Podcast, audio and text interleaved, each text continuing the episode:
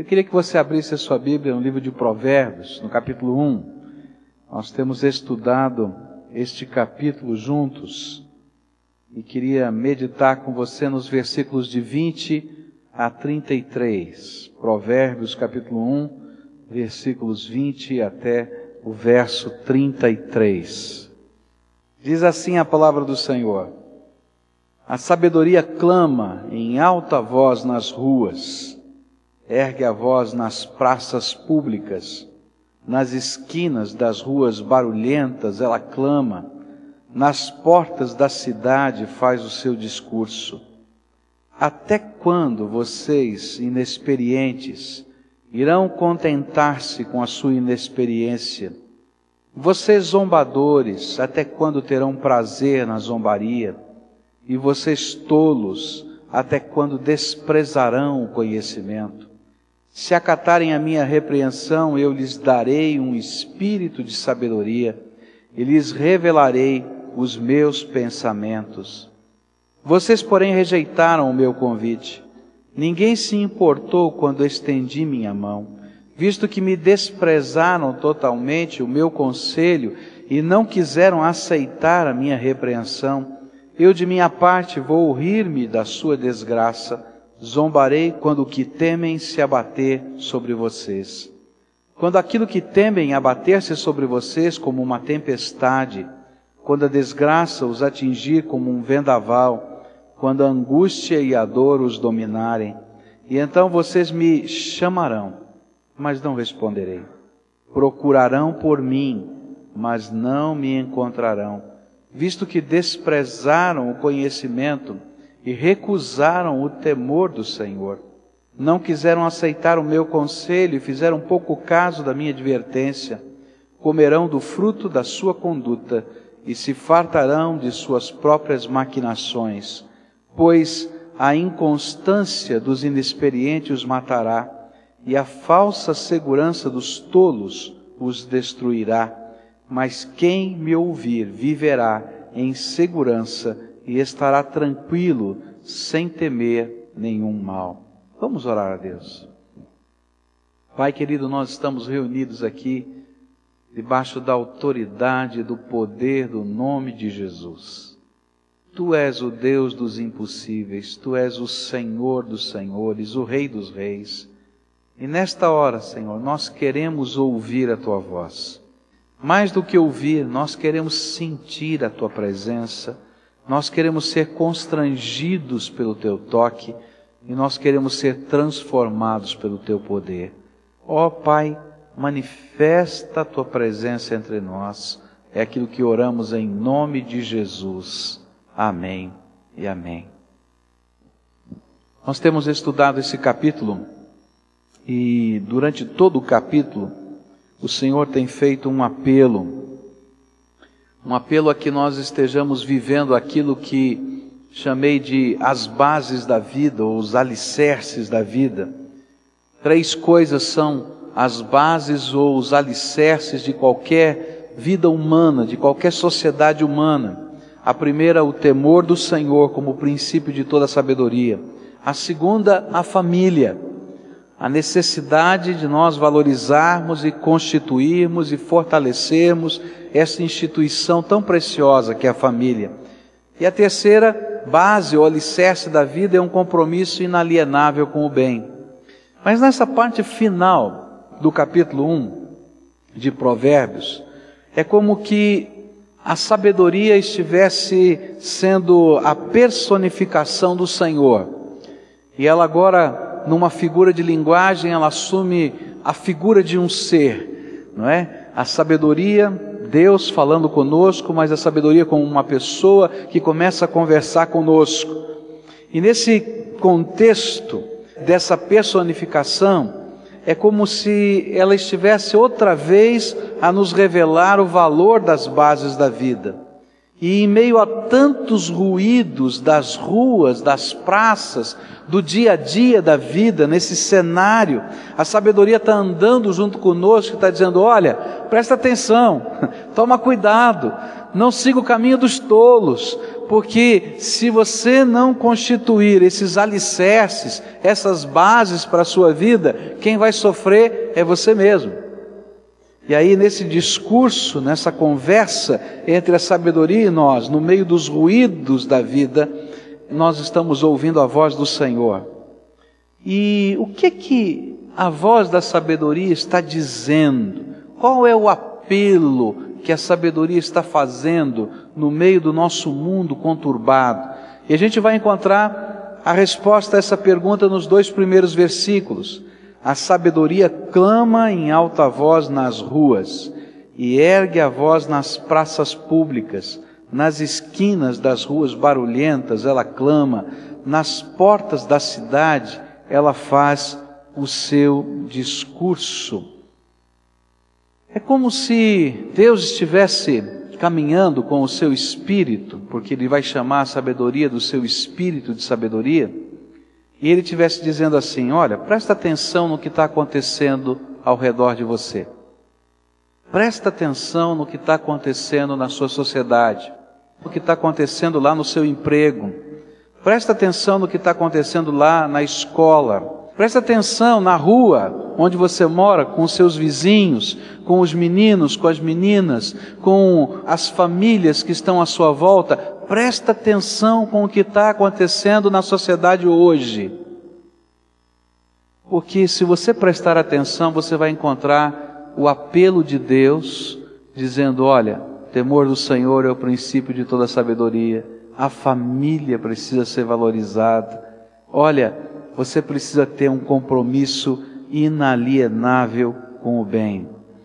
E o que o texto nos mostra nessa figura é que, apesar de ter muito ruído, apesar de ter muita coisa que pode nos distrair no meio desse caminhar olhando pela vida, é impossível não perceber o que está acontecendo, mesmo no meio das esquinas barulhentas, no centro das cidades, porque todo o ruído e todo o movimento da sociedade e toda a sua tecnologia e todas as coisas que podem nos distrair, elas não conseguem ocultar o que de fato está acontecendo. E o apelo é feito no meio das situações da vida que nos afirmam constantemente a necessidade de mudança e a necessidade de reafirmar valores. É como se Deus estivesse dizendo para mim e para você hoje: olha, presta atenção no que está acontecendo na família moderna. Qual é o modelo de família nos dias de hoje? Você está aí olhando a sua vizinhança, não é? Está olhando lá os seus amigos. Como é que é o modelo de família hoje? Você consegue definir? Consegue perceber como é que é? A família mais parece às vezes uma pensão, não é assim? Onde de repente um chega uma hora, outro chega outra, um vai sair uma hora, outro sai outra, ninguém tem comunhão, ninguém tem amizade, ninguém conversa mais, ninguém tem tempo. A gente entra dentro dos quartos, fecha as portas e um fica num canto, outro fica no outro, e aquilo que era a essência da família está se perdendo.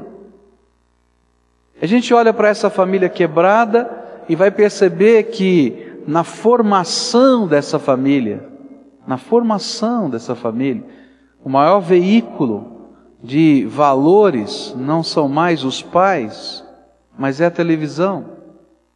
Eu estava lendo um artigo muito interessante, dizia assim no título: A Vovó na Janela. Ele falava da família brasileira, comparava a família ocidental, de modo geral, com a família oriental.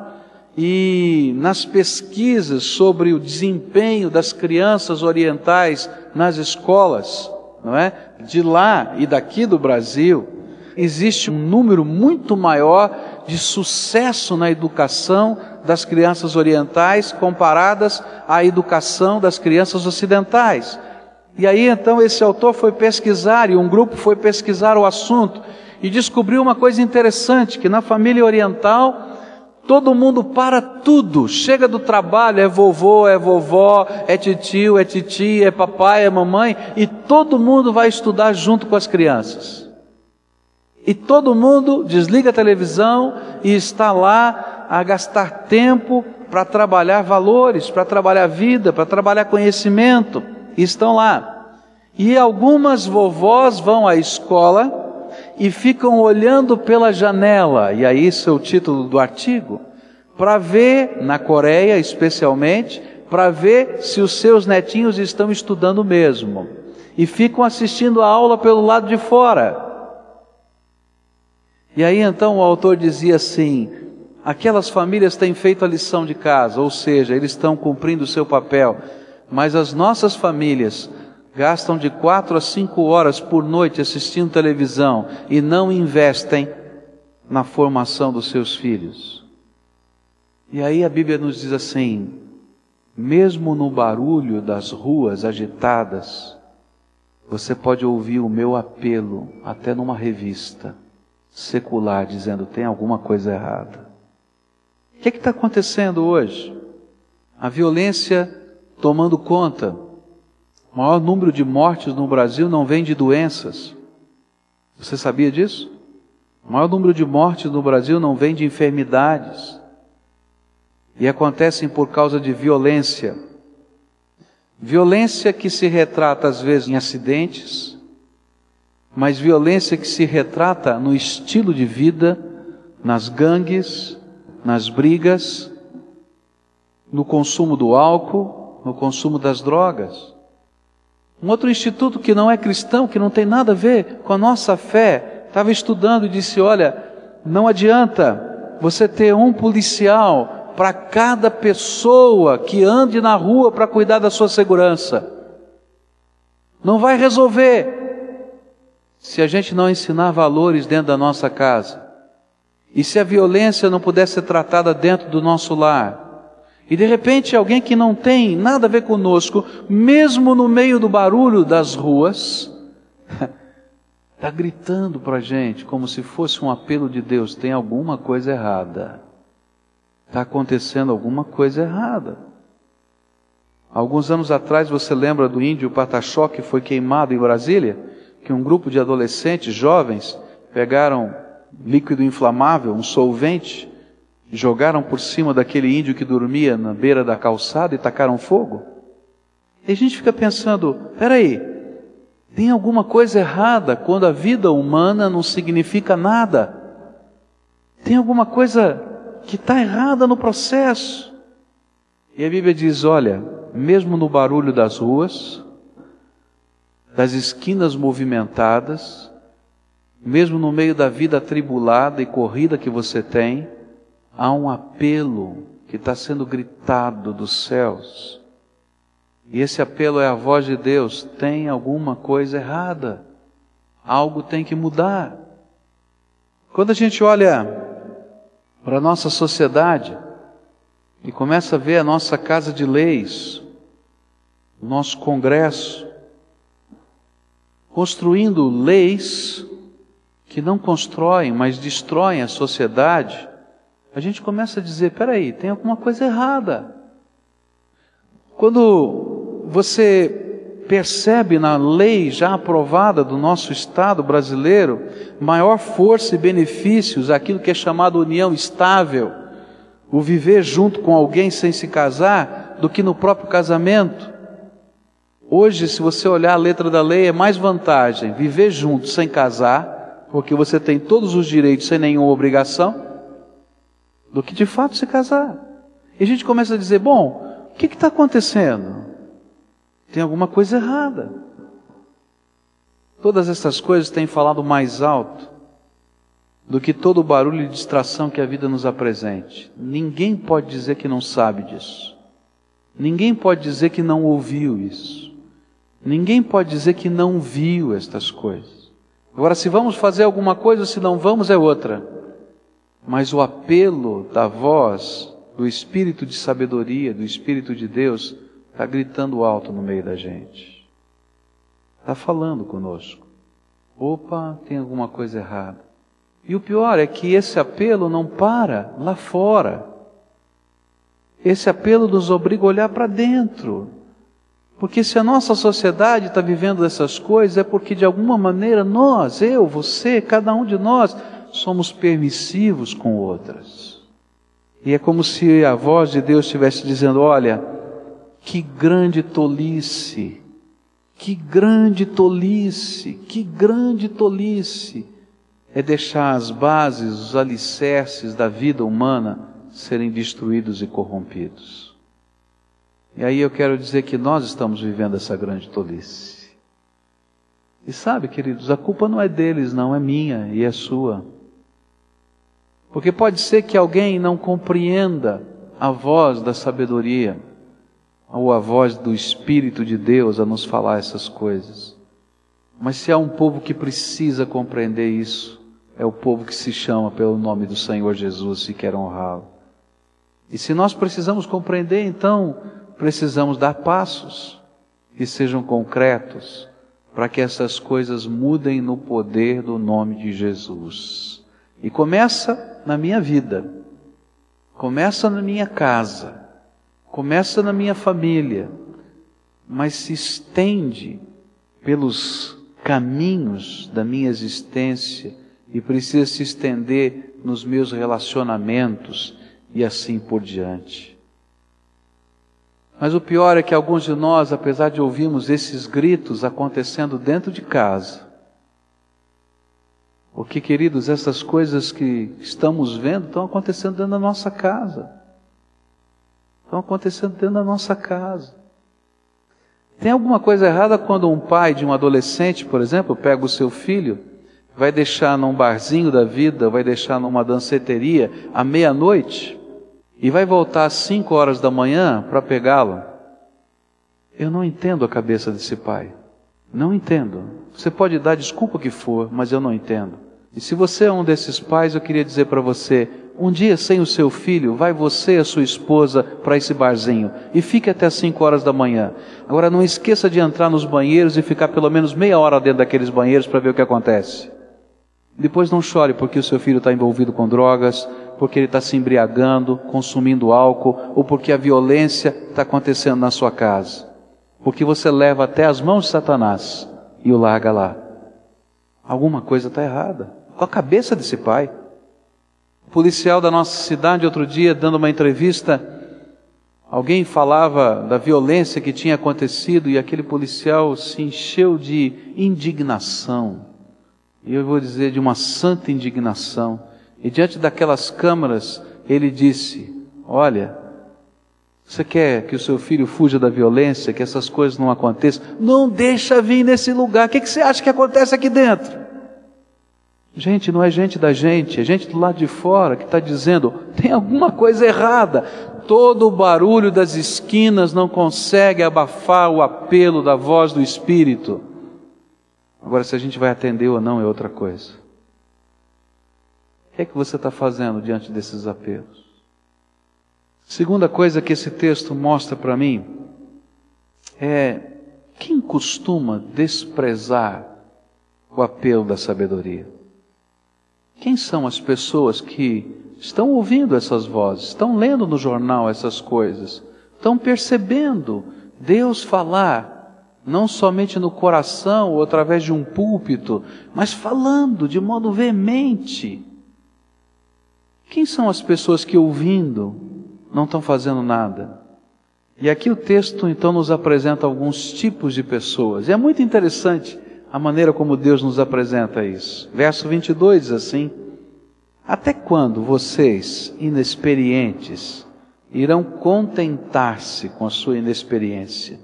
Vocês zombadores, até quando terão prazer na zombaria? E vocês tolos, até quando desprezarão o conhecimento? Três tipos de pessoas têm a tendência de rejeitar as vozes da sabedoria no meio da nossa vida. Primeiro, os zombadores. Quem são eles? São aqueles que fazem piada de tudo, até das desgraças. E por isso não conseguem levar a sério os apelos da sabedoria. E, portanto, não levam a sério os valores da vida, porque tudo vira graça. Você já viu ou ouviu algumas piadas de mau gosto sobre aquele índio pataxó queimado? Eu pude ouvir algumas. Gente que faz piada de tudo, até da desgraça. Por isso, para eles, temer a Deus, que é o princípio da sabedoria, se torna motivo de chacota, de brincadeira. Temer a Deus? Para que temer a Deus? Colocar os valores da palavra de Deus na vida como preceito? Para quê? E aquilo vira piada. Piada para ele, e se você está tentando viver na tua vida, você é uma piada para ele também, e você se torna a ilustração das suas piadas. Fazem piada com qualquer um que deseje valorizar a família. E se você começa a valorizar a família, você vai encontrar gente fazendo piada. Que você vai chegar cedo em casa, que você não vai jogar bola toda noite, que você não vai ficar bebendo pelos cantos, que você quer voltar para sua casa, que você quer sair com seus filhos, ou que você vai ao mercado com a sua esposa. Está cheio de gente fazendo piada. Fazem piada até se você ama alguém, a ponto de investir a sua vida nessa pessoa. Esses não escutam a voz da sabedoria. E sabe, para eles, você e eu, e nós, somos os reacionários fundamentalistas do tempo moderno, retrógrados, que não aceitamos os modelos desordenados e confusos do que poderia ser aquilo que eles chamam de o futuro da família, que na verdade não é nada. Esses não escutam. E pior é que eles fazem piada de tudo e fazem piada até do bem e do mal. O bem para eles não pode ser um valor inalienável, porque afinal de contas, não existe bem absoluto. E o mal nada mais é do que o polo negativo do bem. Já ouviu essa? Mal e bem, né? Um é o polo positivo, outro é o polo negativo. Se a gente souber trabalhar bem o bem e o mal, a gente tem a força inteira. E tudo pode acontecer a nosso favor. Essa é a filosofia. Não adianta ser muito bom, tem que ser um pouquinho mal. Não pode ser mal demais, tem que ter um pouquinho de bom. Não pode? Que coisa estranha.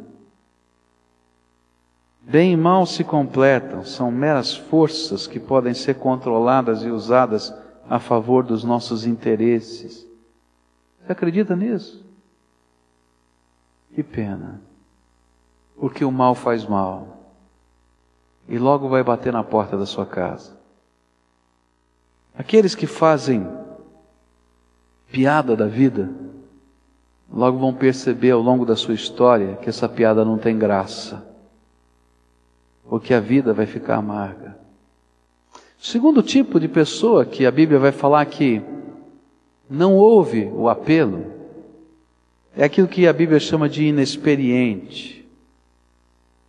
Eles estão como que uma massa de manobra. Uma hora vai para um lado, outra hora vai para o outro. Em um momento ouvem o apelo da sabedoria e são profundamente tocados. Mas esse é o coro das risadas quando os zombadores estão falando. E eles estão sempre vivendo um oscilar constante. Por isso, a sua falta de experiência e a sua inconstância os fazem conhecer tudo, mas não praticar quase nada do que realmente tem valor. Você perguntar para esses inexperientes, eles sabem tudo. Sabem tudo, mas não vivem nada. Verso 32 diz assim: Pois a inconstância dos inexperientes os matará, e a falsa segurança dos tolos os destruirá. Quando a gente olha, por exemplo, no mundo de hoje, a gente vai saber que os nossos meninos, meninos, estou falando de 10, 11 anos, não estou falando de adolescentes, sabem tudo sobre sexualidade. E olha, toma cuidado, hein? É capaz de saber mais do que você. Mas apesar de saberem tudo, são inexperientes, não têm maturidade. E por não terem maturidade, um dos grandes problemas do mundo moderno, no Brasil e fora dele, no mundo ocidental, chama-se gravidez adolescente. Porque, queridos, não adianta saber tudo se a gente não tem maturidade para viver tudo. E aí a gente fica oscilando entre o saber e o viver. E a gente se machuca. E a Bíblia diz: sabe, eles também ouvem o um apelo, eles também sabem. Eu acho que não existe um menino, uma menina, um homem, uma mulher na sociedade brasileira que não saiba das desgraças que as drogas podem fazer ou realizar. Sabem tudo.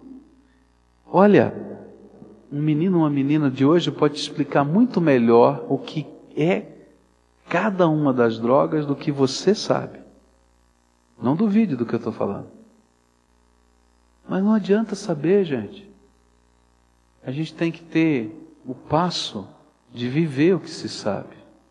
E a Bíblia diz que os inexperientes são aqueles que sabem toda a desgraça, mas pensam assim: o que é que tem experimentar só um pouquinho?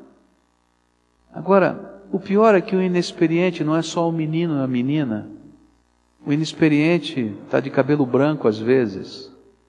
Porque, na verdade, segundo a Bíblia, esse inexperiente é o inconstante. É aquele que sabe e não vive os valores. Na faixa etária, da meia-idade, o maior problema não é crack, chama-se álcool. Quantas famílias eu já vi arrebentadas por causa do álcool? Sabem tudo, mas não vivem nada. Quantos sabem tudo sobre a graça e a fé? Sabem tudo, sabe versículo de cor, mas não tem a constância para caminhar com o Senhor todos os dias, para colocar o seu coração na dependência de Deus, para aprender a perdoar, para aprender a amar, para aprender a caminhar a segunda milha não tem constância, não tem firmeza de propósito, e ainda que tenham cabelos brancos, são inexperientes. Esses são os que creem descrendo. Eles são muito semelhantes aos religiosos dos tempos de Isaías, onde a Bíblia diz que eles viam e não enxergavam, ouviam, mas não escutavam. Tem algumas coisas que acontecem no meio do povo de Deus que a gente não consegue entender. Seria fácil entender isso acontecer lá fora, mas acontece aqui dentro. A gente isso não é possível. Não é isso que a gente ensina, não é isso que a gente prega, não é isso que a gente tenta viver, mas continua acontecendo. Aqui, parece que vêm e não enxergam, quem ouvem mas não escutam. Quem sabe até escutem, mas não vivam.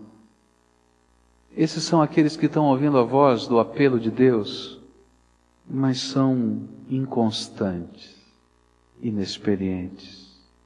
Vivem uma fé que não é capaz de mudar a sua vida, que não permite que a palavra de Deus se transforme no valor radical da sua existência. Quantos deles temos aqui hoje entre nós? Terceiro tipo que a Bíblia vai nos apresentar. A Bíblia chama de tolos. São aqueles que optaram por viver de uma maneira totalmente divorciada dos apelos de Deus, do Deus de toda sabedoria. Vivem porque querem viver assim. Sabe o que é pior? Ainda que toda a vida lhes mostre que é grande a sua tolice, eles se acham os maiores sábios do mundo. E por isso, com mais assinte, desprezam a sabedoria. Você sabia que a maioria dos traficantes de drogas do Brasil, nos morros do Rio de Janeiro, tem consciência que não vão viver mais do que 30 anos? Eles não passam dos 30 anos de vida. Vão ser assassinados antes disso. Ela conversa com um deles. A Bíblia chama esses de tolos. Eu me lembro de uma vez que estava conversando com um marido que estava se envolvendo numa relação extraconjugal. E esse marido disse: Eu estou procurando saber qual é a vontade de Deus. Eu disse: Espera aí, agora eu não entendi nada. Como assim procurando saber qual é a vontade de Deus? Não, se eu fico com essa mulher ou se eu fico com aquela. Não, não, pera, não entendi de novo. Vamos conversar outra vez. Vamos, vamos explica para mim. Falei, não, e sabe, a pessoa tinha muitos anos de vida cristã, tinha estudado num seminário e vem com esse papo. Eu falei, peraí, eu não estou entendendo. O que, que é? Aí essa pessoa foi colocando, não, eu quero saber se fico com essa, com aquela, qual é a vontade de Deus. Peraí, não é assim. A vontade de Deus já lhe foi revelada nas Escrituras, são os valores da nossa vida, estão lá. E eles são inalienáveis, Deus não muda. Ah, mas Deus tem que me mostrar. Eu falei, o que, que você está esperando? Que Deus te quebre a perna, te jogue de um precipício para você ficar lá embaixo então eu vou começar a orar agora. Vem cá, levanta que eu vou orar. Deus, dá uma chacoalhada, arrebenta as pernas. É assim que você quer? A gente começa a orar assim. Esse é o tolo. Porque ele decide não ouvir o que Deus quer para a vida dele. E sabe por que o tolo é tolo? Ele se torna um tolo porque ele vai endurecendo o seu coração. Ele vai permitindo que o lixo que está dentro da sua alma se transforme numa barreira quase intransponível para não ouvir o que Deus quer falar com ele. Ele sabe. Não faz piada. Nem é um inexperiente, porque nem oscilando ele está. Ele já tomou uma decisão. Mas tomou a decisão que vai machucar a vida dele e a vida dos outros. E aí Deus grita do céu e diz assim: Não posso me compadecer dessa pessoa. A Bíblia diz que todos quantos um dia irão para o inferno, irão por livre vontade. Talvez você não goste de ouvir isso, mas essa é a verdade da palavra de Deus. Sabe por quê? Porque ao longo de toda a sua existência, a voz do Espírito está gritando, mesmo no meio das ruas barulhentas da cidade. A tua vida, sem a graça, sem a misericórdia, sem o poder de Deus, é vazia. E o que você está construindo não tem sustentação. E como Jesus ensinou, as tempestades vêm sobre as casas bem construídas e sobre as casas mal construídas. Mas se não tem sustentação, a tua casa vai ruir. E não adianta colocar a culpa na defesa civil. Você tem que colocar os alicerces na tua vida. Se Jesus não for o alicerce principal, então, querido, tua casa vai ruir. E é por isso que a Bíblia diz que nós estamos caminhando para esse dia onde seremos julgados diante dele. E nós estamos caminhando e vamos escolher onde queremos passar a eternidade. Alguns vão ouvir a voz do Espírito e vão pedir misericórdia e graça de Deus e se deixarem ser transformados. Alguns vão fazer piada até de ouvir falar de inferno. Alguns, ora vão dizer, eu quero, ora vão dar risada junto com os zombadores. E alguns vão dizer, não quero nada disso. Como é que vai a tua vida? Porque nas ruas da tua vida, a voz do Espírito tem gritado: nas encruzilhadas e nas esquinas da tua vida, a voz do Espírito está gritando. Nas situações que estão acontecendo dentro da sua casa, a voz do Espírito está gritando. nos altos e baixos da tua história, a voz do Espírito está gritando. Agora, como é que você tem respondido à voz do Espírito? Esse texto tem uma coisa tremenda, ele vai dizer que aqueles que ouvem a voz do Espírito, Deus vai dar um presente. Ele vai colocar o espírito da sabedoria dentro do coração deles. E aí eles não vão precisar ouvir a voz das ruas barulhentas, vai ouvir a voz do Deus de toda a sabedoria dentro do seu coração, lhe ensinando os valores para hoje, para agora, para dar passos para construir a história. Como é que está a tua vida diante dessas questões? Como é que você tem reagido aos apelos do Espírito? Será que hoje não é dia de tomar uma decisão não de um inexperiente ou de um oscilante, mas de firmar compromissos de valor, de mexer nas bases da nossa casa? de dizer: olha, isso não pode entrar mais em casa, isso não pode ser mais assim. A gente tem que mudar, porque não tem bênção.